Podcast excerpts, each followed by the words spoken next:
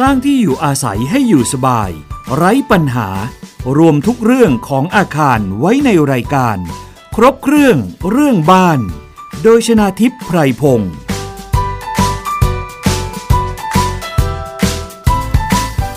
สวัสดีค่ะคุณผู้ฟังค่ะขอต้อนรับเข้าสู่รายการครบเครื่องเรื่องบ้านค่ะ อยู่กับดิฉันชนาทิพไพรพงศ์นะคะ ทางไทย PBS Podcast รับฟังได้ค่ะผ่านเว็บไซต์ www.thaipbspodcast.com แอปพลิเคชันไทย PBS Podcast นะคะ นอกจากนั้นค่ะยังสามารถรับฟังผ่านแอปพลิเคชันอย่าง Spotify นะคะ iOS แล้วก็ Google Podcast และยังมีสถานีวิทยุในต่างจังหวัดหลาย ๆ สถานีที่เชื่อมโยงสัญญาณด้วยต้องขอบคุณมาก ๆ เลยทีเดียวค่ะ รายการของเรานะคะนำเสนอทุกประเด็นเกี่ยวกับเรื่องของอาคารบ้านเรือนค่ะ วันนี้ก็เช่นเดียวกันนะคะ มีประเด็นที่หลายคนต้องปรับตัวในยุคที่มีการระบาดของไวรัสโคโรนาสายพันธุ์ใหม่ 2019 หรือโควิด -19 นะคะ ไม่เฉพาะการรักษาความสะอาด การล้างมือบ่อยๆ การใช้เจลแอลกอฮอล์หรือว่าแอลกอฮอล์ฆ่าเชื้อโรคนะคะ แต่เรื่องของระบบปรับอากาศภายในอาคารก็มีส่วนสำคัญค่ะ เพราะว่าไวรัสนั้นแพร่กระจายทางระบบอากาศด้วยนะคะ ซึ่งที่ผ่านมาเมื่อมีการระบาดใหญ่ อาคารต่างๆ ก็ต้องมีการปรับปรุงอาคารทำความสะอาดรวมถึงฆ่าเชื้อโรคด้วย เพื่อให้คนที่อยู่ในอาคารนั้นเนี่ยปลอดภัยจากการรับเชื้อนะคะ วันนี้ค่ะ ดิฉันได้เรียนเชิญ วิศวกร สาขาเครื่องกลนะคะ ซึ่งท่านมีความเชี่ยวชาญ ทางด้านนี้โดยตรง เกี่ยวกับเรื่องของระบบปรับอากาศภายในอาคาร เข้ามาร่วมพูดคุยกันเพื่อที่จะมาดูซิว่าวิธีการปรับตัว ในเรื่องของระบบปรับอากาศในยุค New Normal เนี่ยนะคะ ประชาชนทั่วไปอย่างเราๆ ควรจะมีการปรับตัวอย่างไรบ้าง รวมถึงอาคารสาธารณะต่างๆ เนี่ยนะคะ ควรจะดูแลเรื่องของระบบปรับอากาศอย่างไรค่ะ วันนี้นะคะต้องขอต้อนรับค่ะ อาจารย์บุญพงศ์กิจวัฒนาชัย ประธานสาขาวิศวกรรมเครื่องกล วิศวกรรมสถานแห่งประเทศไทย ในพระบรมราชูปถัมภ์ค่ะ สวัสดีค่ะ อาจารย์บุญพงศ์คะ ครับ สวัสดีครับ คุณชนาทิพย์นะครับ แล้วก็ผู้รับฟังทางบ้านทุกท่านนะครับวันนี้ก็มามาด้วยแนวทางใหม่ของการระบายอากาศในอาคารเลยนะครับ อาจารย์คะขอถามนิดนึงค่ะ ตามหลักวิศวกรรมแล้วเนี่ยนะคะ การทำระบบระบายอากาศหรือปรับอากาศภายในบ้านเนี่ย มีหลักอะไรบ้างคะ จริงๆหลักการสองเรื่องใหญ่ ๆ นะครับ อันแรกเนี่ยก็คือการระบายอากาศเพื่อจะให้มีปริมาณออกซิเจนเนี่ย เข้ามาเพียงพอสำหรับการดำรงชีวิตนะครับ แล้วก็ไม่ให้มีคาร์บอนไดออกไซด์เนี่ยที่เกิดขึ้นในห้องมากจนเกินไป อันที่สองเนี่ยก็คือการระบายอากาศเพื่อจะลดความเข้มข้นของพวกเชื้อโรคหรือสารเคมีหรือว่าสิ่งที่มันเจือปนอยู่ในภายในอากาศเนี่ยให้มันเจือจางออกไป ก็จะมีสองสองเรื่องสำคัญ ที่เกี่ยวข้องกับชีวิตประจำวันนะครับค่ะ มาถามหลักแรกกันก่อนค่ะ หลักการเติมออกซิเจน ให้เพียงพอภายในห้อง แล้วก็ทำให้มีอากาศถ่ายเทเนี่ยนะคะ เราควรจะทำยังไงคะอาจารย์ โดยพื้นฐานเลยนะครับ ในการออกแบบระบบระบายอากาศเนี่ยสิ่งแรกที่ต้องวิศวกรจะดูทันทีก็คือ เราสามารถเลือกใช้วิธีโดยธรรมชาติได้ไหมคือโดยธรรมชาตินี่คือเราไม่ต้องใส่อุปกรณ์อะไรเลยเพียงแต่เสนอให้สถาปนิกเนี่ยเปิดช่องให้มี การระบายอากาศจากข้างนอกเข้ามาด้านหนึ่งแล้วก็ไหลออกอีกด้านหนึ่งได้ไหมแล้วก็ให้การถ่ายเทความร้อนนี่เกิดขึ้นตามกระบวนการของธรรมชาตินะครับ ของ thermodynamic อันนี้ก็วิธีนี้เนี่ยส่วนใหญ่ถ้าเป็นในเมืองหรือในชุมชนที่แออัดมากๆนะครับ ไม่ว่าจะอยู่นอกเมืองก็แล้วแต่วิธีนี้จะได้ผลจริงเนี่ยต้องอยู่ในอยู่ในพื้นที่ที่อยู่บริเวณที่ภายนอกอาคารเนี่ยไม่ ไม่แออัดด้วยนะครับคือต้องไม่มีการจราจรหนาแน่นไม่อะไรพวกนี้นะครับ แล้วก็มีฝุ่นละอองน้อยๆหน่อยอันนี้วิธีนี้ก็เป็นวิธีที่ที่ยังได้ผลอยู่ แต่ถ้าข้างนอกเนี่ยเต็มไปด้วยสิ่งแวดล้อมมีมลภาวะสูงๆเนี่ยวิศวกรก็จะพยายามเลี่ยงไปใช้วิธีทางกลเข้าช่วย แต่ยังเป็นวิธีการระบายอากาศเพื่อเติมออกซิเจนอยู่นะครับ แต่ใช้ทางกลเข้าช่วยก็คือมีพัดลม ช่วยให้มันถ่ายเทออกไปเร็วขึ้นหน่อย ธรรมชาติมันช้าก็อันนี้อาจจะเร็วขึ้น เปรียบเทียบง่าย ๆ ที่อาจารย์บุญพงศ์ให้คำแนะนำเมื่อสักครู่ก็คือ อย่างเช่นถ้าบ้านตั้งอยู่ในสองพื้นที่อ่าสมมุติตั้งอยู่ในสีลมกับตั้งอยู่เขตมินบุรี ซึ่งมินบุรีเขายังทำนาและมีต้นไม้เยอะนะคะ อาจารย์ แต่ถ้าสีลมเนี่ยเป็นอาคารออฟฟิศแล้วการจราจรคับข้างหมายความว่าอาคารทั้งสองแห่งนี้เนี่ยอาจจะต้องมีการปรับเรื่องของการระบายอากาศที่แตกต่างกันใช่ไหมคะ อย่างมินบุรีอาจจะใช้ช่องทางธรรมชาติอย่างเช่น การมีหน้าต่างในอาคารเยอะ ๆ ได้ เอาอากาศจากข้างนอก เข้าไปเพื่อไล่อากาศจากข้างในบ้านออกมาได้ แต่ถ้าเป็นบ้านที่ตั้งอยู่ในสีลม การเอาอากาศจากข้างนอกก็อาจจะมีมลพิษจากควันไอเสียรถยนต์ ซึ่งก็ไม่สมควรใช่ไหมคะอาจารย์บุญพงษ์ใช่ครับทั้งทั้งเสียงทั้งฝุ่นละอองทั้งความร้อนถ้าอยู่ในเมืองเนี่ยต้องยอมรับว่าเอ่อเครื่องปรับอากาศยังมีความจำเป็น แต่ว่าถ้าอยู่ มินบุรีที่มีบริเวณกว้างและความหนาแน่นน้อยเนี่ยนะครับปริมาณออกซิเจนเนี่ยบริเวณนั้นก็จะดีกว่าในในเมืองเยอะค่ะนะครับก็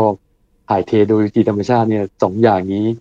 ให้ผลแตกต่างกันมาก ถึงค่ะแม้ว่าวิศวกรจะคำนวณให้ช่องเปิดที่สีลมใหญ่ขึ้นแล้วก็ตามนะครับ คือใหญ่กว่ากฎหมายกำหนดคือร้อยละสิบก็ยังอยู่ไม่สบาย เพราะว่าเอ่อมันมีสภาวะอย่างอื่นเข้ามาแทรก ก็ยังไงสีลมต้องใส่ต้องติดตั้ง เครื่องปรับอากาศเพื่อจะช่วยให้การเกิดมลภาวะ จากภายนอกเนี่ยก็มารบกวนเนี่ยน้อยลง ค่ะ อาจารย์คะในหลักวิศวกรรมการออกแบบ หรือว่าการสร้างอาคารที่อาจารย์บอกว่าต้องมีพื้นที่เพื่อการถ่ายเทอากาศ 10%มีหลักคิดยังไงคะอาจารย์สิบเปอร์เซ็นเนี่ยเป็นค่ากำหนด โดยตายตัวตรงกฎหมายกำหนดไว้เลยว่า ถ้าคุณจะระบายระบายอากาศด้วยวิธีธรรมชาติเนี่ยต้องมีผนังด้านหนึ่งด้านใดนะครับ ติดกับภายนอกอาคาร เช่นประตูหน้าต่างหรือบานเกล็ดเนี่ยพื้นที่บริเวณนั้นเนี่ยต้องไม่น้อยกว่าร้อยละสิบสมมติคุณชนาทิพย์มีห้องสามสิบตารางเมตรเนี่ยสถานที่ต้องเตรียมหน้าต่างไว้ให้คุณชนาทิพย์เนี่ยอย่างน้อยเนี่ยสามตารางเมตรเลยนะเพื่อจะให้อากาศเนี่ยเอ่อสามารถถ่ายเทได้ค่ะด้านใดด้านหนึ่งหมายถึงหมายถึงว่าอาจจะอยู่ด้านเดียวก็ได้นะครับ หรือถ้าอยู่สองด้านก็อาจจะหนึ่งจุดห้าสองด้านก็ได้ค่ะคูณ อย่าสงน้อย แต่ว่าเจาะอย่างน้อยเพิ่มมากกว่า 10%ได้ใช่ไหมคะได้ได้ครับ ถ้าเป็นอย่างนี้เนี่ยโอกาสที่จะเกิดความไม่สะดวกความไม่สบายอะไรต่างๆนะครับ มันก็ก็อาจจะน้อยลงด้วย เพราะร้อยละสิบนี่ถือว่าเยอะค่ะถือว่าเยอะพอสมควร อย่างห้องดิฉันเนี่ยสาตารางเมตรนะคะ อาจารย์ มีหน้าต่างในห้องนอน มีประตูตรงระเบียง และมีประตูทางเข้า อันนี้ถือว่าเพียงพอหรือยังคะอาจารย์ ประตูนี่ต้องต้องเปิดสู่ภายนอกอาคารนะตรงระเบียงเปิดก็ก็คือคือสู่ภายนอกอาคาร แต่ว่าประตูอ่าทางเข้าห้องเนี่ย จะติดกับทางเดินภายในโถงอาคาร ไม่ถืออันนั้นไม่มีภายนอกอันนั้นภายในอาคาร ภายในอาต้องคารเปิดเปิดไปสู่ระเบียงนี่ได้แน่นอนร้อยเปอร์เซ็นก็ค่ะคือสองเมตรคูณหนึ่งเมตร คุณชนะทิพย์ได้สองตารางเมตรแล้วนะค่ะ แล้วก็มีหน้าต่างอีกสักสองบานนี่รอดแล้วนะ ค่ะ รอดแล้วนะคะรอดแล้วก็แสดงว่าสถานที่เนี้เขาคำนึงถึงเรื่องนี้ก่อนเลยว่าถ้าไม่มีแอร์เนี่ยควรต้องอยู่ได้ อืมค่ะอ่าต้องอาจารย์เปรียบเทียบกับที่ดิฉันเคยไปบ้านของรุ่นน้อง ซึ่งเขาเช่าเป็นอาคารทาวน์เฮาส์ค่อนข้างกว้างนะคะ อาจารย์ก็คือเป็นทาวน์เฮาส์สองห้องติดกัน แต่ว่าเป็นทาวน์เฮาส์ที่มีพื้นที่ชั้นข้างบนเนี่ยนะคะ คร่าวๆเลยก็คือมีประมาณ 60 ตารางเมตร แต่ว่าอืมทางขึ้นชั้นที่หนึ่งอะค่ะเขาเจาะเป็นประตูไว้ประตูมาตรฐานทั่วไปนะคะอืมแล้วก็พอขึ้นไปบนชั้นสองเนี่ย รู้สึกว่ามันทึบหมดเลยอาจารย์ เพราะว่าเจ้าของบ้านน่าจะมีการปรับปรุงบ้านด้วยการปิดทึบหมดเลย แล้วอืมมีเจาะช่องหน้าต่างแค่ประมาณสัก เนี่ยค่ะหนึ่งเมตรคูณหนึ่งเมตรประมาณนี้นะอาจารย์ แบบเนี้ยมันเพียงพอไหมไม่พอแน่นอน ถ้าหกสิบตารางเมตรนี่อย่างน้อยต้องมีหกตารางเมตรหนึ่งตารางเมตรนี่ไม่พอแน่นอนห้องนี้ก็จะรู้สึกว่าเอ่อถ้ามีการใช้ห้องโดยที่ไม่มีอุปกรณ์ทางกลก็ช่วยเลยนะครับเช่นพัดลมระบายอากาศก็ช่วยเลย ไม่นานคุณก็จะรู้สึกร้อนและก็อึดอัดมากค่ะดิฉันพอไปถึงปุ๊บเนี่ยนะคะ ก็เลยพูดกับรุ่นน้องว่า ทำไมบ้านอบอ้าวมากเลย ทั้งๆทที่ภายในบ้านเขาเปิดพัดลมสองตัว แต่ว่าแอร์เนี่ยเขาติดเฉพาะในส่วนที่เป็นห้องนอนของเขาเท่านั้น พื้นโถง โถงบ้านที่เป็นห้องรับแขกนั้นไม่ได้ติดทำให้เรารู้สึกว่าอึดอัดอะค่ะอาจารย์ แบบนี้เขาจะต้องแก้ไขยังไงคะในกรณีที่ห้องเขามีขนาดใหญ่ 60 ตารางเมตรเนี่ยถ้ามีช่องเปิดเพียงแค่ 1 ตารางเมตร อย่างที่คุณชนาทิพย์ว่าเนี่ยมันคงไม่พอฮะมันคงอาจแย่ก็อาจต้องอติดตั้ง หน้าต่างเพิ่มนะครับ เจาะหน้าต่างเพิ่มเอ่ออย่างน้อยเนี่ยต้องมี 6 ตารางเมตรนะครับ ก็เป็นช่องแสงก็ได้ หรือใส่มุ้งลวดเข้าไปช่วยนะครับค่ะก็จะช่วยให้เอ่อการถ่ายเทอากาศเนี่ยดีขึ้น อันนี้เพื่อเพื่อให้สุขภาพจิตเขาดีขึ้นด้วยนะ เพราะอยู่ในห้องทึบๆไม่มีเอ่อช่องช่องแสงช่องเปิดเลยเนี่ยใช่ผมว่าอยู่ได้ไม่นานนะครับ อยู่ได้ไม่นานเราจะรู้สึกอึดอัดโดยธรรมชาติค่ะนะครับแต่ว่ารุ่นน้องเนี่ยก็เอาผ้าลงมาตักข้างล่าง คือข้างบนเนี่ยอืมคือปิดทึบหมดเลโล่งยเลยใช่ทึบปิดทึบหมดเลย คือแต่จริง ๆ แล้วเขาก็เช่าอยู่อาศัยมานานแล้วนะอาจารย์เป็นปีๆแล้วอะค่ะถ้าเขาอยู่โดยโดยที่เอ่อไฟไว้ตลอดเวลาเพราะห้องทึบเนี่ยมันยังไงก็ต้องเปิดไฟใช่แล้วก็อยู่จนเกิดความเคยชินแล้วเนี่ย ในระยะยาวมันยังไงก็อยู่ไม่ได้นะครับค่ะในระยะสั้นๆเนี่ยประมาณสักสองปีเนี่ยยังไม่เห็นผล แต่ถ้าอยู่สักประมาณเกินสามสี่ปีขึ้นไปแล้วเนี่ยเห็นผลเลยฮะเพราะว่ายังไงคะเขาจะต้อง เขาจะมีอาการมึนหัวรู้สึกเอ่อไม่สบายแล้วก็พอไปเจออากาศบริสุทธิ์เข้าเนี่ยโอ้โหร่างกายจะสดชื่นขึ้นทันทีเลยอะไรประมาณเนี้ยอ่ค่ะ ยกเว้นแต่ว่าเขาอยู่ในห้องนั้นเนี่ยไม่นานเกินไปนะ วันละเก่งๆก็สามสี่ชั่วโมง อย่างนี้ก็อาจจะไม่มีผลอะไรมากมาย ไม่น่าแต่จะถ้าใช่ค่ะเป็นเพราะว่าเขาจะต้องถ้านอนกลับถ้าไปนอนพัด้กวยใช่ไหมผ่อนนอนหลับด้วยอ่านอนหลับด้วยถ้าจริงถ้าอย่างเงี้ยเนี่ยผมแนะนำว่า ควรจะมีช่องเปิดเนี่ยเพิ่มมากขึ้นนะครับหนึ่งตารางเมตรไม่พอแน่นอนฮะอืมค่ะเป็นสักสามสี่ห้าก็ยังดีใช่ต้องใส่หน้าต่างเพิ่มฮะต้องใส่หค่ะน้าต่างเพิ่มอะอันนี้สำหรับบ้านพักอาศัยนะคะ ในเรื่องของหลักการเติมออกซิเจน ให้เพียงพอและมีอากาศถ่ายเท เรื่องของการลดกลิ่นลดสารเคมีหรือการปนเปื้อนในอากาศล่ะอัคะนนี้ใหญ่อันนี้เรื่องใหญ่เพราะว่าเรื่องที่สองเนี่ยคือในห้องเนี่ยมันจะมีฝุ่นละอองสะสมอยู่ แล้วก็มีเอ่อเชื้อโรคที่คนติดเชื้อหรือคนเป็นโรคเนี่ยเอาเข้ามาด้วย อันเนี้ยเอ่อถึงแม้ผมจะมีการระบายอากาศที่ดีแล้วก็ตามเนี่ยมันก็ยังมีโอกาสที่จะแพร่จากคนหนึ่งไปยังอีกคนหนึ่งนะครับ ตรงนี้ต้องใช้เครื่องกรองอากาศเข้ามาช่วยแล้วอืมคือต้องให้อากาศบริเวณที่ที่เราเอามาใช้เนี่ยแล้วก็หมุนเวียนเนี่ยมันมีความสะอาดมากกว่าปกติด้วยค่ะ อาจารย์คะเครื่องกรองอากาศกับเครื่องฟอกอากาศเหมือนกันไหมคะ หลักการเดียวกันเลยครับ หลักการเดียวกันเพียงแต่ว่าเครื่องฟอกอากาศเนี่ยมันทำงานเฉพาะที่จุดที่เราจะต้องการใช้มีคนนั่งเยอะๆก็ไปวาง ห้องประชุมก็ไปวาง ห้องทานข้าว พอเราใช้แล้วก็ไปวางห้องนอนเราจะใช้แล้วก็ย้ายจากห้องทานข้าวไปห้องนอนก็อันนี้สะดวกเพราะว่ามันเคลื่อนย้ายได้ค่ะแต่เอ่อถ้าเราติดตั้งเครื่องกรองอากาศที่ที่อยู่ในห้องเครื่องส่งลมเย็น แล้วก็กระจายเอ่ออากาศไปตามท่อลมเนี่ยนะครับ อันนี้ก็สะดวกในแง่หนึ่งคือการดูแลรักษาแล้วก็เราทำให้ระบบมันใหญ่ขึ้นได้ค่ะนะครับ แต่หลักการเดียวกันครับหลักการเดียวกัน คือให้ความสะอาดของอากาศเนี่ยอย่างน้อยต้องไม่มีเชื้อโรคที่มีขนาดเล็กกว่า 0.5 ไมครอนเนี่ยซึ่งมันมันเล็กกว่า2.5 นะ 2.5 ไมครอนนี่มันยังโตกว่า 0.5 นะ แต่ถ้าเป็นโคโรนาไวรัสนี่มัน 0.12อืมันเล็กกว่านั้นค่ะก็ยังไงเครื่องกรองอากาศผมก็ ขณะนี้ยังยังไม่สามารถจะกรองโคโรนาได้นะครับค่ะแต่ว่าราคามันต่างกันใช่ไหมคะอาจารย์ เครื่องใช่ฟอกอากาศกับต่างกันเครื่องกรองอากาศ เครื่องกรองอากาศจะแพงกว่าหรือเปล่าคะถูกกว่าฮะถูกกว่าอ้าวเหรอคะถูกกว่าเพราะมันทำถูกกว่าเพราะมันทำเป็นอุตสาหกรรมทำเป็นเชิงพาณิชย์กับอุตสาหกรรมได้มากกว่าเครื่องฟอกอากาศที่มัน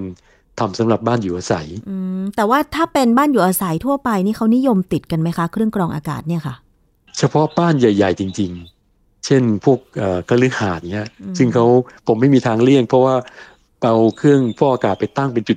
ดๆๆๆเนี่ยเขาคงไม่เอาเพราะว่ามันไม่สวยงามอืมเขาก็อาจจะให้ผมเนี่ยย้ายไปอยู่ในเครื่องเครื่องปรับอากาศเลย แล้วก็ให้มันฟอกแล้วก็กระจายเอ่อความสะอาดเข้ามาในในตัวบ้านเขาอะนะครับค่ะเพราะฉะนั้นก็เราจะเราจะเห็นเครื่องฟอกอากาศเนี่ยอยู่อยู่ตามบ้าน แต่ว่า บ้านต้องเป็นบ้านที่มันไม่ไม่ไม่ค่อยใหญ่มากนะ ก็เอาเป็นว่าถ้าบ้านไหนคิดจะติดตั้งเครื่องกรองอากาศ หรือเครื่องฟอกอากาศก็น่าจะต้องปรึกษาทางวิศวกรหรือเปล่าคะอาจารย์ หรือว่า ตอนนี้มันมีมอกอฮะเครื่องฟอกอากาศนี่มีมอกอแล้วค่ะเพราะว่าเอ่อเนื่องจากว่ามันมีผู้ผลิตที่สามารถจะผลิตได้ในไทย แล้วก็มีผู้ผลิตบางรายก็นำเข้ามาจำหน่ายนะครับ แล้วก็เราก็ต้องควบคุมเพราะมันเกี่ยวข้องกับสุขภาพ เพราะฉะนั้นมอกก็กำหนด เรื่องนี้มาเป็นเป็นมาตรฐานด้วยครับ ก็ปสทก็เข้าไปช่วย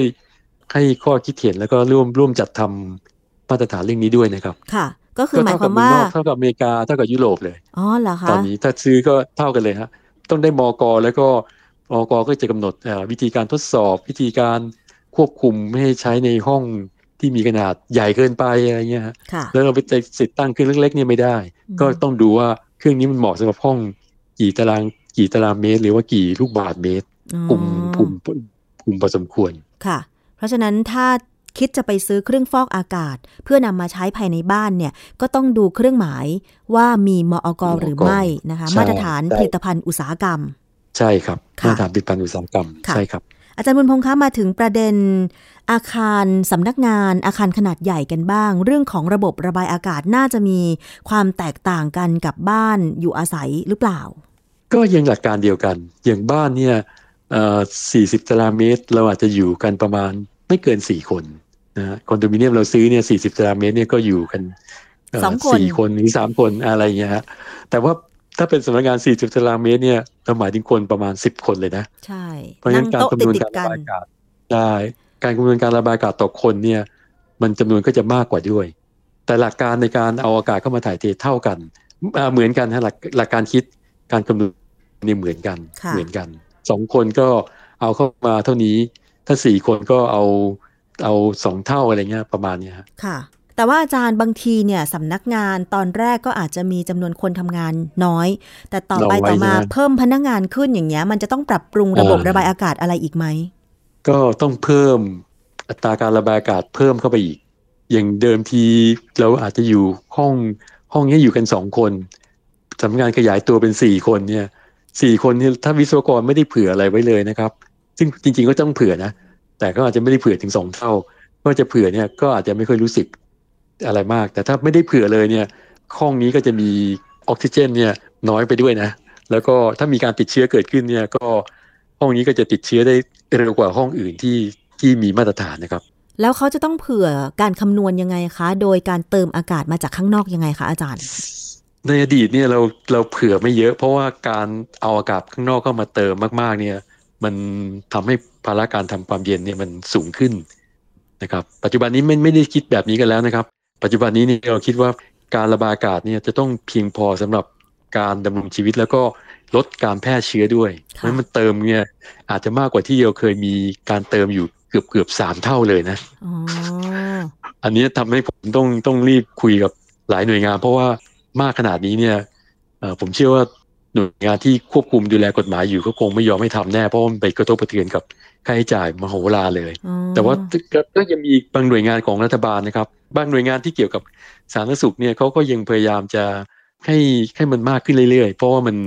มันลดการแพร่ระบาดได้ แล้วก็มันไปส่งผลทางอ้อมก็คือว่าไปลดประมาณลดเงินงบประมาณในการนำเข้าพวก กรด้านเวชภัณฑ์อืมก็ต้องก็ต้องคุยกันนะ เพราะว่ามันลำบากอะอันนี้เรื่องเรื่องเป็นเรื่องใหญ่พอสมควรค่ะหมายผมความเชื่อว่าในต่างประเทศก็คุยเรื่องนี้กันนะค่ะในในอเมริกาในยุโรปก็คุยกันเรื่องนี้ว่าเอ่อถ้าเราจะให้คนติดเชื้อน้อยลงภายในอาคารเนี่ย มันหนีไม่พ้นต้องเพิ่มการระบายอากาศนะค่ะ หมายความว่าตอนนี้กำลังจะมองหาแนวทางในการลด โอกาสในการติดเชื้อโรคอย่างเช่นโควิด -19 ภายในอาคารใช่ไหมอาจารย์ แล้วก็อื่น ๆที่มันอาจจะเกิดขึ้นนอกจากโควิด ด้วยอืมมันใช่อาจจะมีด้วย ถ้าในอนาคตมีอีกเนี่ยโอ้โหเรามาเจออย่างนี้อีกทีเนี่ยโอ้โห เราหมดหมดตัวเลยนะใช่ทุกวันนี้นี่เราต้องกู้เงินมาแจกประชาชนเลยนะครับ เพราะคนตกงานนี่โอ้โหโมโหลานเลยค่ะแล้วถ้ามันเกิดขึ้นอีกทีในอนาคตไม่ใช่ตัวนี้เป็นตัวอื่นเนี่ย โอ้โหมันยิ่งส่งผลเข้าไปใหญ่ เพราะฉะนั้นก็คุม prevention เนี่ยมันดีกว่า ป้องกันไว้ดีกว่าแก้อืมคือมันต้องมองสองด้าน ด้านด้านหนึ่งใช่มัน ถ้านำเข้ามามากๆ มันก็ผู้ประกอบการก็จะลำบาก แล้วก็การใช้พลังงานในประเทศก็เพิ่มขึ้นค่ะเพราะต้องติดตั้งแอร์ใหญ่ขึ้น แต่ว่าอีกด้านหนึ่งเนี่ยมันเป็นลดเอ่อเอ่อลดทอนด้านเวชภัณฑ์และคนในประเทศมีสุขภาพดีขึ้นเนี่ย ผมว่าอย่างหลังมันอาจจะมีมีนัยยะนะค่ะโดยโดยเฉพาะกับเด็กเล็กนะค่ะเด็กเล็กนี่ผมเห็นใจเลยบางทีดูจากภาพในในใน จอทีวีหลังเนี่ยนะครับที่ที่มันมีข่าวเรื่องเด็กอนุบาลเนี่ยโอ้โหผมผมรู้สึกตกใจนะเพราะ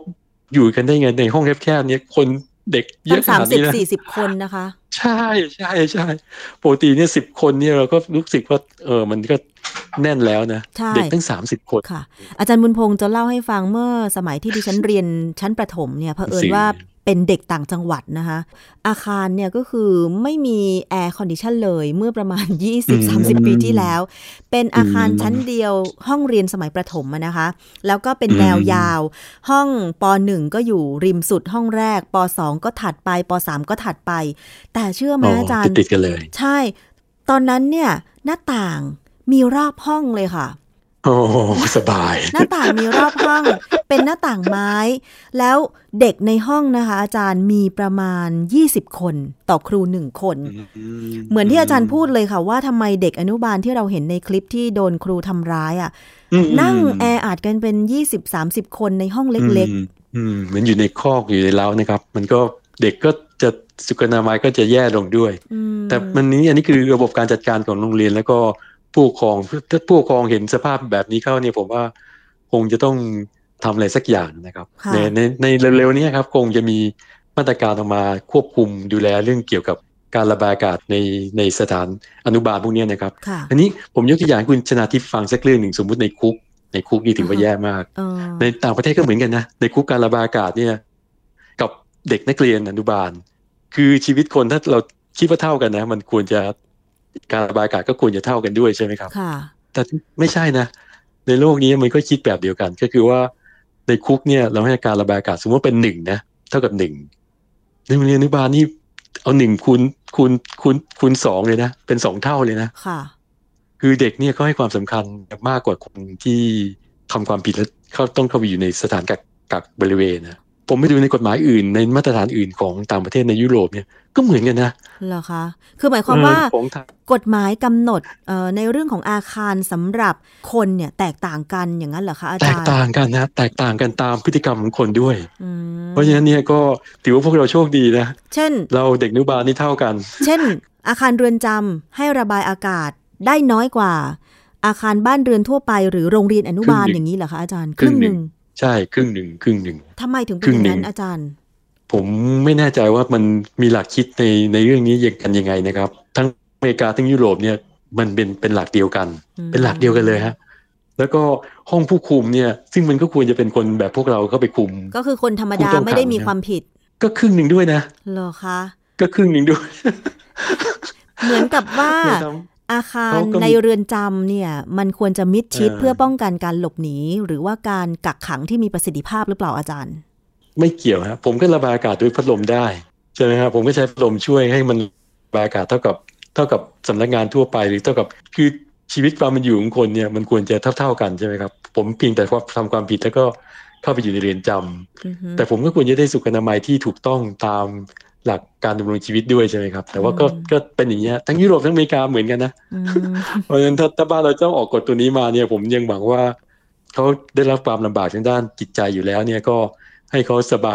ยเรื่องเกี่ยวกับพวกสุขอนามัยด้วยก็ดี แต่ว่าไม่ต้องถึงกับเลอเล่อนะครับ ไม่ใช่โอ้โห คุณโทษคุณคุณคือฆาตกรเนี่ยมันโอ้โหคุณยังสะดวกสบายขนาดนี้เลยเหรอก็คนก็คงจะ ส่งเสริมให้คนทำความผิดเพิ่มขึ้นอันนี้ก็ไม่เอาอ่าฮะค่ะ ทีนี้มาพูดถึงความสำคัญส่งท้ายกันนิดนึงค่ะอาจารย์ได้ได้ครับกับครับแนวคิดที่ทางวสทเองก็บอกว่าน่าจะมีการปรับแนวทางการจัดทำมาตรฐานเรื่องของการปรับอากาศในอาคาร เพื่อที่เราทุกคนจะได้มีอากาศที่บริสุทธิ์ แล้วก็ปลอดภัยปลอดจากการติดเชื้อยิ่งโดยเฉพาะการระบาดของเชื้อโรคโควิด -19 แบบนี้ค่ะ อาจารย์ช่วยให้ข้อคิดเห็นตรงนี้ด้วยค่ะ ครับ ก็ตอนนี้ตอนนี้เนี่ยถือว่าเรายังอยู่ในเกณฑ์มาตรฐานของโลกอยู่นะครับ ถ้าตึกสูงทั่วไปที่อยู่ในในในกรุงเทพมหานครในประเทศไทยนะครับ แล้วก็ในส่วนของ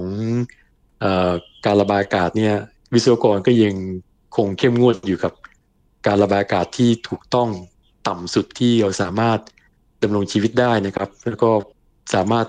ลดการติดเชื้อได้ระดับหนึ่งนะครับค่ะเอ่อในอนาคตเนี่ยผมยังหวังว่าหลังจากที่เราได้ระดมระดมความคิดกันนะครับ ซึ่งมันจะมีการสัมมนาวันที่ 13-14 พฤศจิกายนเดือนหน้าเนี่ยครับของวสทจัดที่เอ่อเมืองทองธานีเนี่ยเราเดือนก็พพยาฤยามศจะจิดูกายนนะคะ ใช่ครับใช่ครับ เป็นเรื่องของคุณภาพอากาศในอาคารล้วนๆเลยผมให้โอกให้วิศวกรที่เกี่ยวข้องกับเรื่องนี้นะมาบรรยายหนึ่งวันเต็มเพื่อจะระดมความคิดว่าเอ่อเราควรจะผลักดันไปในแนวทางไหนนะครับ ที่มันจะดีที่สุดสำหรับคนไทยนะครับค่ะก็มีทั้งกรมอนามัย มีทั้งกรมควบคุมมลพิษ แล้วก็กรมโยธาธิการและผังเมืองที่มีส่วนเกี่ยวข้องเนี่ยเข้ามาเข้ามาร่วมฟังแล้วก็อาจจะช่วยเอ่อแบ่งปันความเห็นกันในในงานในวันนั้นนะครับค่ะอันนี้ก็เพื่อให้ในอนาคตเนี่ยซึ่งอาจจะเกิดขึ้นได้เร็วที่สุดก็คือช่วงนี้นะครับ ก็เราจะได้มีกฎหมายใหม่ ๆ ที่ทำให้ประชาชนเนี่ย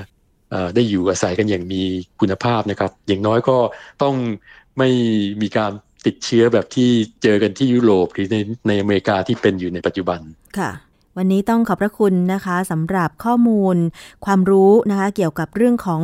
ระบบปรับอากาศภายในอาคาร เพื่อให้ผู้อยู่อาศัยในอาคารนั้นเนี่ยมีความรู้สึกอยู่แล้วสบาย ไม่อึดอัด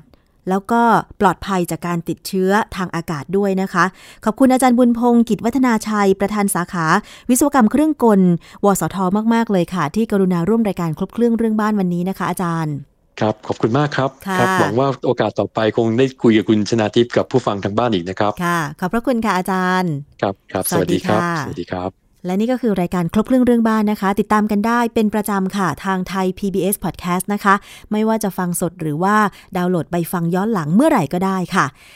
ทั้งแอปพลิเคชันไทย PBS Podcast เว็บไซต์ www.thaipbspodcast.com แล้วก็แอปพลิเคชัน Spotify Google Podcast iOS แล้วก็ SoundCloud ด้วยนะคะ รวมถึงสถานีวิทยุที่เชื่อมโยงสัญญาณอันนี้ต้องขอบพระคุณมาในโอกาสนี้ค่ะ